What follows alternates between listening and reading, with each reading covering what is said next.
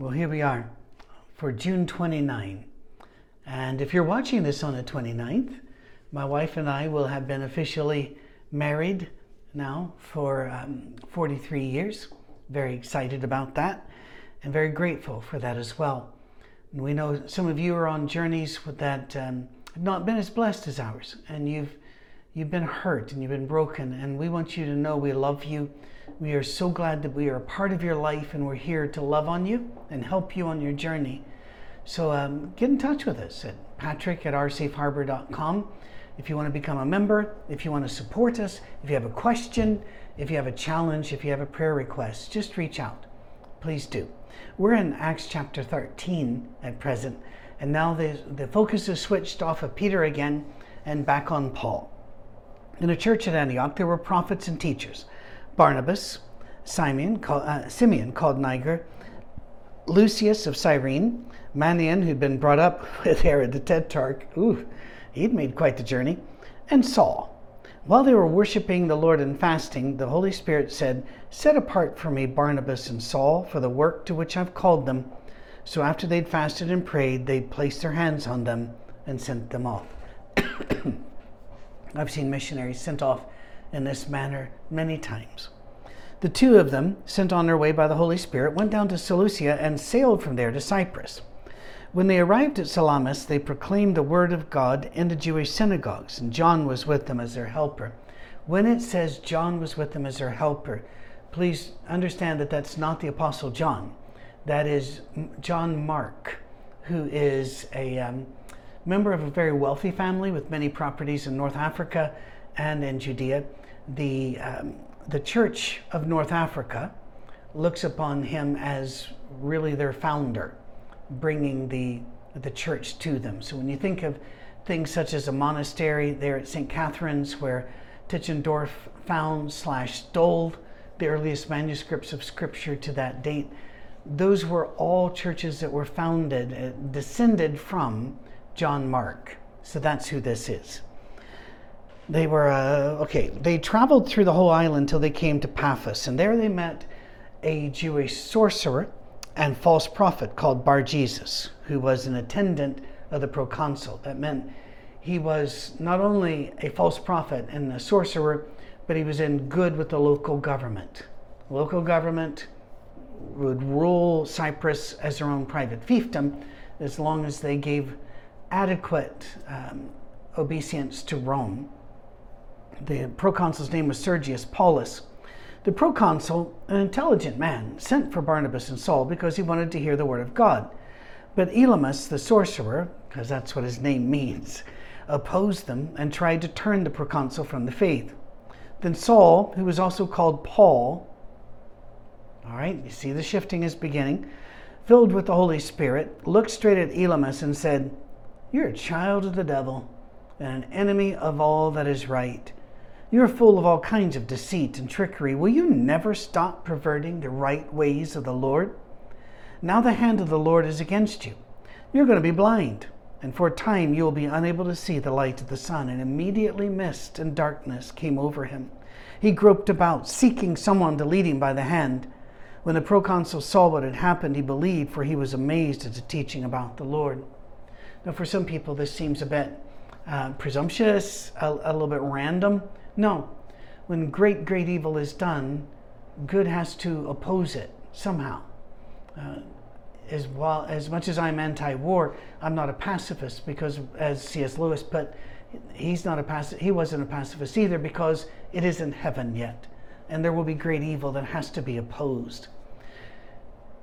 That said, it is way too easy to oppose too much and to declare evil what God has not declared evil. And I see religious people doing that all the time, and I used to do it all the time. I know how easy it is. But Paul was taking measures here which were measured and which were wise under the circumstances. So, from Paphos, Paul and his companions sailed to Perga in Pamphylia, where John left them to return to Jerusalem. We'll learn more about that later. From Perga, they went on to Pisidian Antioch. There were a lot of Antiochs, it's a popular name. On the Sabbath, they entered the synagogue and sat down. After reading from the law and the prophets, the synagogue ruler sent word to them, saying, Brothers, if you have a message of encouragement for the people, please speak. That, that's not unusual in a synagogue. Uh, you sat down to read and teach. You, uh, you would stand up sometimes to read and then sit down to teach, uh, according to local customs. I've been in churches where every time any verse is read, everybody stands up. I kind of like that, but it's not a rule. So, and I'm not going to make a rule where God didn't. At least I'm going to try not to. But whenever a visitor came, and Paul was known as a lawyer, as a Pharisee, he had been on the Sanhedrin. Uh, even after all this time, people would have just looked at them and seen faithful Jews that were wise people and said, Would you like to speak to the people? Standing up, Paul motioned with his hand and said, Men of Israel and you Gentiles who worship God, listen to me. Now, what's the motion with his hand mean? You remember the last chapter when Peter got out of prison and he motioned with hand, his hand to be quiet? It's the same phrase. I had a feeling whenever they were asked, Do you want to speak to the people? that some of the Jews there knew their fellow Jews as these new converts and troublemakers, and so they would have been going, No, you don't, you don't want that. And there, there probably was a bit of a disruption. So Paul pats it down and he goes, Men of Israel, and you Gentiles. Gentiles in the synagogue? Yeah, some would have been following along. Unusual before, not now. Listen to me. The God of the people of Israel chose our fathers. He made the people prosper during their stay in Egypt, and with mighty power, He led them out of that country. He endured their conduct. what a phrase. For about 40 years in the desert. He overthrew seven nations in Canaan and gave their land to his people as their inheritance, and all this took about 450 years. Now, I'm not going to read his entire sermon, just like I did with Stephen, because we need to get through the New Testament eventually. And you already know this, but read chapter 13 to see the sermon, because he talks about how the witnesses write this down and how the books teach them their story and how the God fearing message, uh, uh rather, Jews are now opening up to the God fearing Gentiles. And then, verse 32 we tell you the good news. What God promised our fathers has been fulfilled for us. The Messiah had come. There, he fulfilled for us, their children, by raising up Jesus, as it is written in the second psalm You are my son, today I have become your father. The fact that God raised him from the dead, never to decay, is stated in these words. And he quotes again, but this time from Isaiah 55 I will give you the holy and sure blessings promised to David. So it is stated elsewhere, Psalm 16 You will not see your Holy One, you will not let your Holy One see decay. And then he talks about all this, you know, and what God has done, and that there will be scoffers. And then, verse 42 as Paul and Barnabas were leaving the synagogue, the people invited them to speak further about these things on the next Sabbath. When the congregation was dismissed, many of the Jews and devout converts to Judaism followed Paul and Barnabas, who talked with them and urged them to continue in the grace of God. Notice not to continue in a pattern, not to continue in the liturgy and set of rules of behavior. No, it was to follow in the grace of God. You have been given grace. Now give grace to others. Grace is not really a church word only, it is in society, but um, a lot of people don't really understand it. Whenever you ask a church person what grace is, they will very often say unmerited favor, which is an, an awkward phrasing to most people who aren't church people. So, what does it mean? It means treating others better than they deserve. God treats us better than we deserve, and He calls us to treat others better than they deserve. Out love, out kind, out serve anyone in the room, anyone on the way.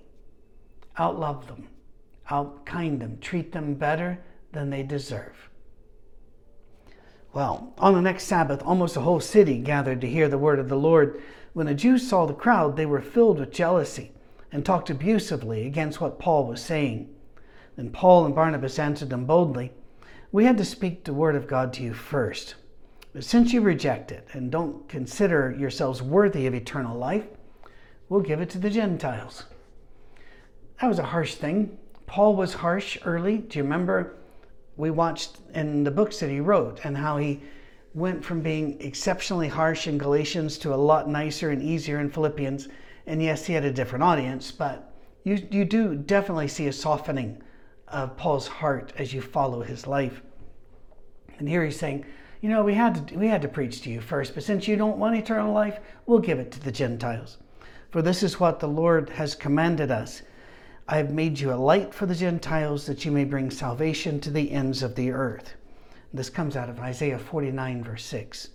When the Gentiles heard this, they were, they were glad and they were honored that the word of the Lord and all who were appointed for the life. Yeah, um, let me back up. They were glad and honored the word of the Lord and all who were appointed for eternal life believed. It's a very interesting phrasing. Uh, God absolutely does have people he chooses to convert, to be brought. That doesn't mean others can't be. He says, Whosoever will may come, and he wasn't a liar. But there are people in the plans. You know, I, I fear and feel that I am one of those, and I say that with great hesitation because I've never considered myself a minister or pastor until the last few years, really. I've always been, no, I'm a scientist. No, I'm a guy that does this other stuff. I play guitar over here, I do science over there. But yeah, it seems that churches want me to speak, so I'll do that. And I've been the most reluctant minister that has ever walked the planet. And so I hesitate to say this, but I will say that every single time I tried to stop doing this, and go do something I actually have degrees and qualifications for, God has shut doors and shoved me through this one. So I understand when David in chapter uh, in Psalm 139 says, "You've got one arm around me and the other arm on me, and you are shoving me and steering me the direction you want me to go." It is a blessing to be chosen by God, but it also comes with attendant lack of other options. And so I get that. I really do. So they were appointed, they were chosen, let's go. The word of the Lord spread throughout the whole region, but the Jews incited, and remember when it says the Jews, that it's Jews against Jews here. It's not Jews are the bad guys, Gentiles are the good guys. This is a civil war, it's a family fight. Uh, the Jews incited the God fearing women of high standing uh, and leading men of the, of the city, and they stirred up persecution against Paul and Barnabas and expelled them from their region. So they shook the dust from their feet in protest against them and went to Iconium, and the disciples were filled with joy in the Holy Spirit. Well, um, wow. Um, what do we do with this? First of all, noticed that the Jews that wanted to incite the city against them went to the real power centers, the women because women did hold positions of great influence, and many of them controlled the flow of money. Uh, there are a variety of reasons for this.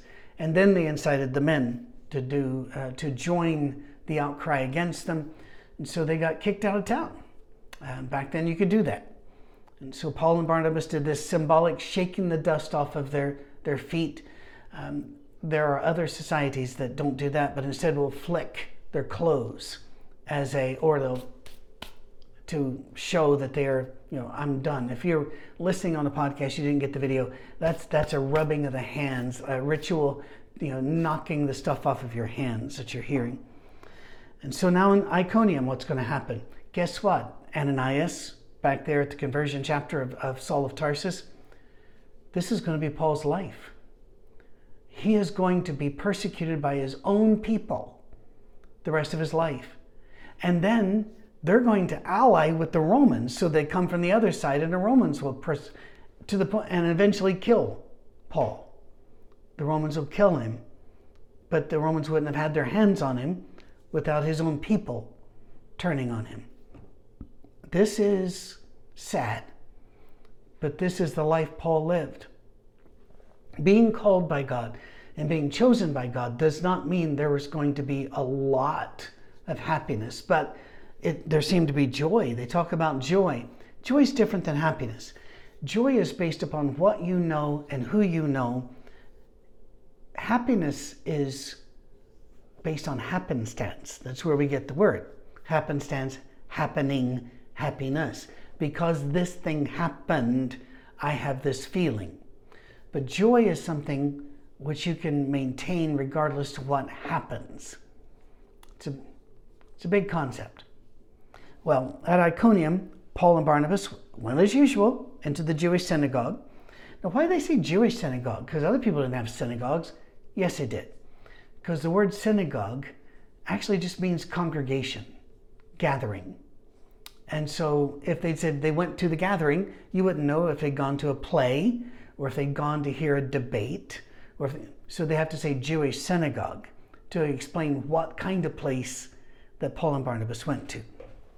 There they spoke so effectively that a great number of Jews and Gentiles believed. But the Jews who refused to believe stirred up the Gentiles and poisoned their minds against the brothers.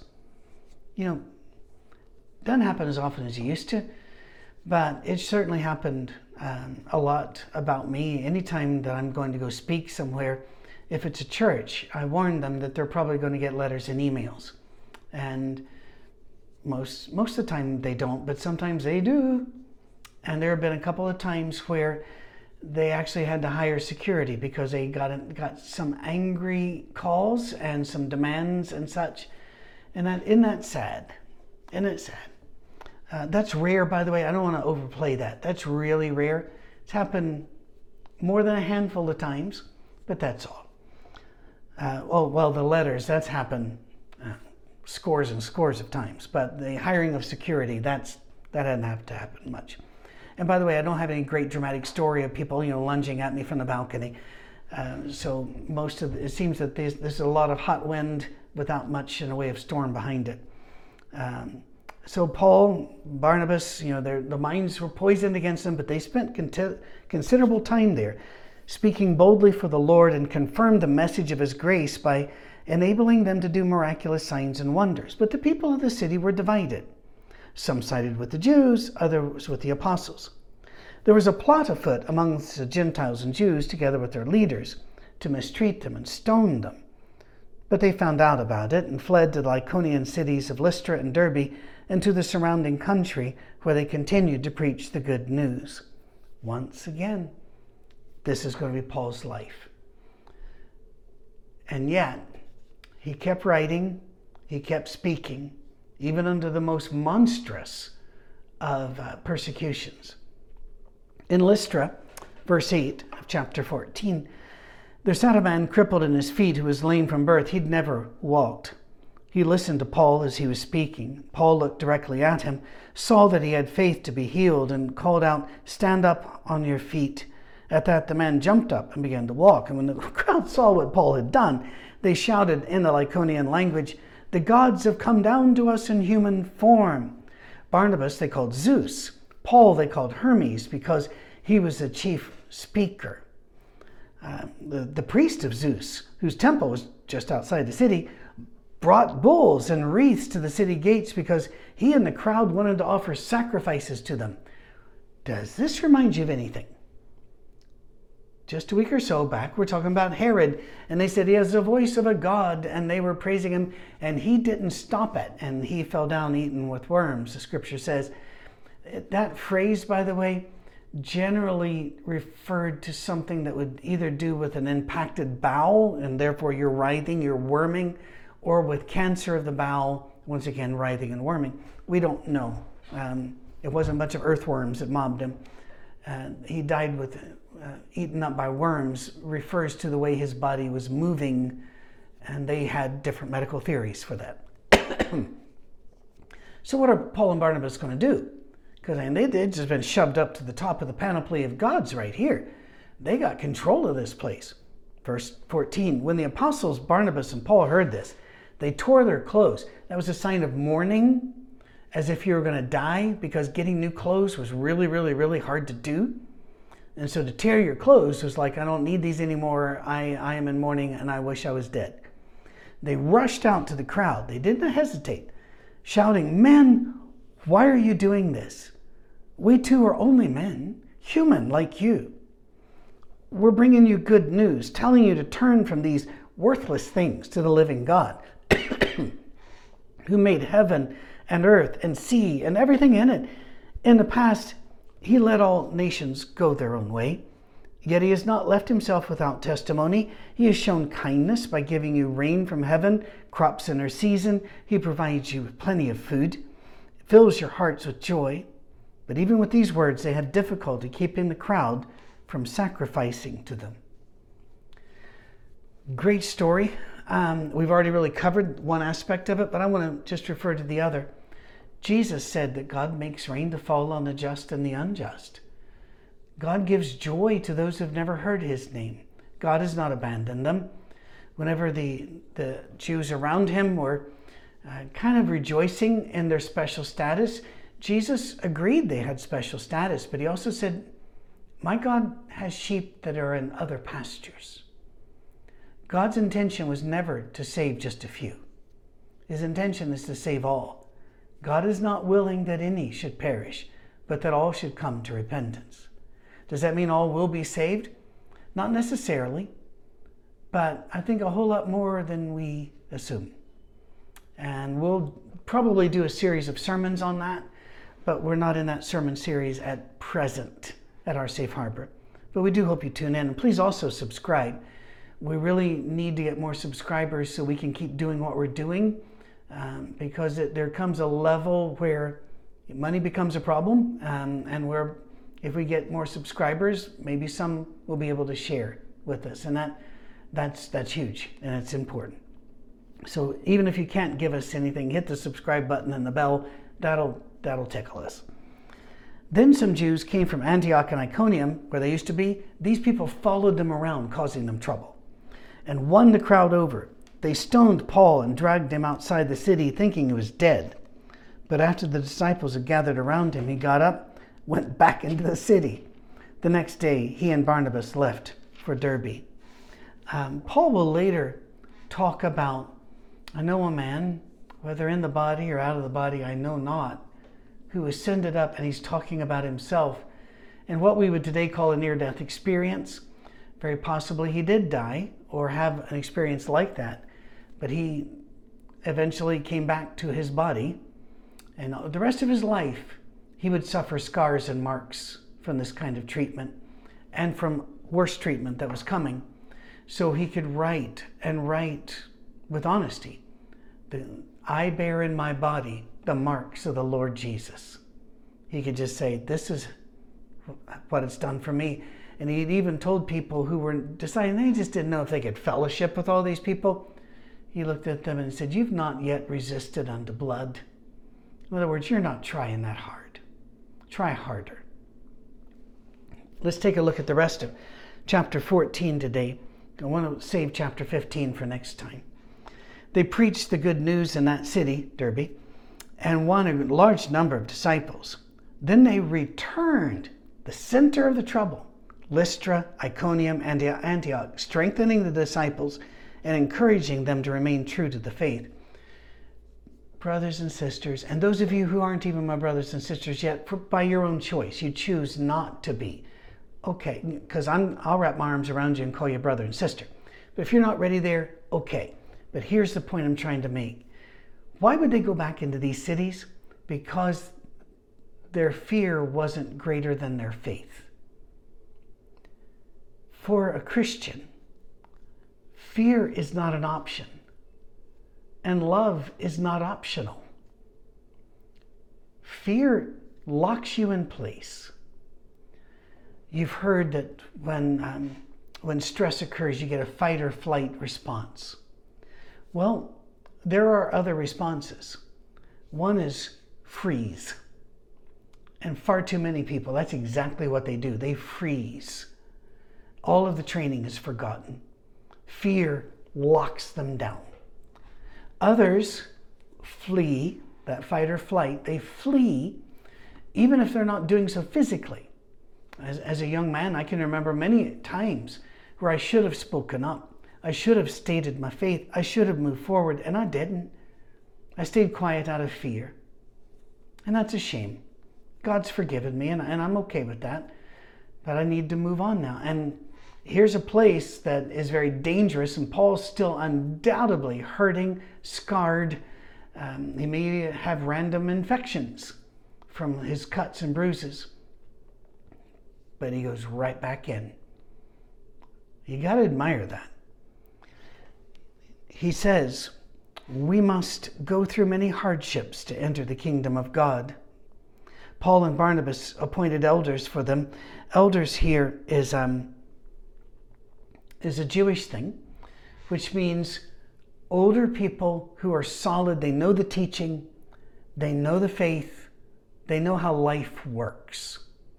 So they're not a church board. They're more like village leaders, village elders that you go to for advice or that come to you when they see that you're struggling and they lend a hand. So they're not kings. They are very much like the Holy Spirit, a paraclete to draw alongside you to help you. We'll talk a lot more about that next week. Well, they, uh, they had prayer and fasting before they appointed them, committing them to the Lord in whom they'd put their trust. After going through Pisidia, they also came to Pamphylia. When they also preached the word in Perga, they went down to Attalia. From Attalia, they sailed back to Antioch, where they'd been committed to the grace of God for the work they'd now completed. By the way, that has been part of the our Safe Harbor model since day one, since that Wednesday night in awful storms where YouTube went down nationwide, backing up. You know, but we had one tripod, one iPhone, and Misha and I were up on the stage to do a couple songs, and then I talked to you. From that date, it has been our desire for me to preach my lessons, but to preach them from the road or to pre record them and to continually travel to meet more and more of you. We cannot fund all that on our own. We have funded, and you, you don't hear about this, but we have put thousands of dollars into that already to send me out to different house churches. Um, whenever you get a certain number there, we don't have a certain number. It's you know if you have five in one place, that might be a lot. In others, it can be 50 and 60 when you add them together. and then I go and I visit each of them the best I can, and then go back. Price of petrol is more than doubled. Uh, airline tickets have done the same. It's become difficult. And so it is still part of our model that I spend the last years of my ministry life, which I'm in, to do this kind of travel constantly while the soundstage has the worship and they'll show the sermons from wherever I am or if they're pre recorded. And then we keep the model growing and growing and growing. We've not been able to live up to that because of um, COVID and because of also funds. COVID is waning, or at least our reaction to it is. And so, um, if the funds come in, we'll be able to do more of this, but I'll do as much as I can. Okay? Because every time I read this stuff, I get very jealous. I want to get on the road and go. On arriving there, this is at, uh, to Antioch, they gathered the church together and reported all that God had done through them and how He'd opened up the door of faith to the Gentiles, and they stayed there a long time with the disciples. But trouble is brewing. Another family fight is coming. We're going to reserve that to next week. You've noticed, I'm sure, that in the last couple months we've been trying to shorten these midweek Bible classes to just about a half hour instead of 45 minutes. I hope that's all right. I think we still pack in quite a bit and we're still moving through rather rapidly. Thank you for joining us on the journey. God bless you, and I hope to see you next week, and I hope eventually to see you where you live. Cheers.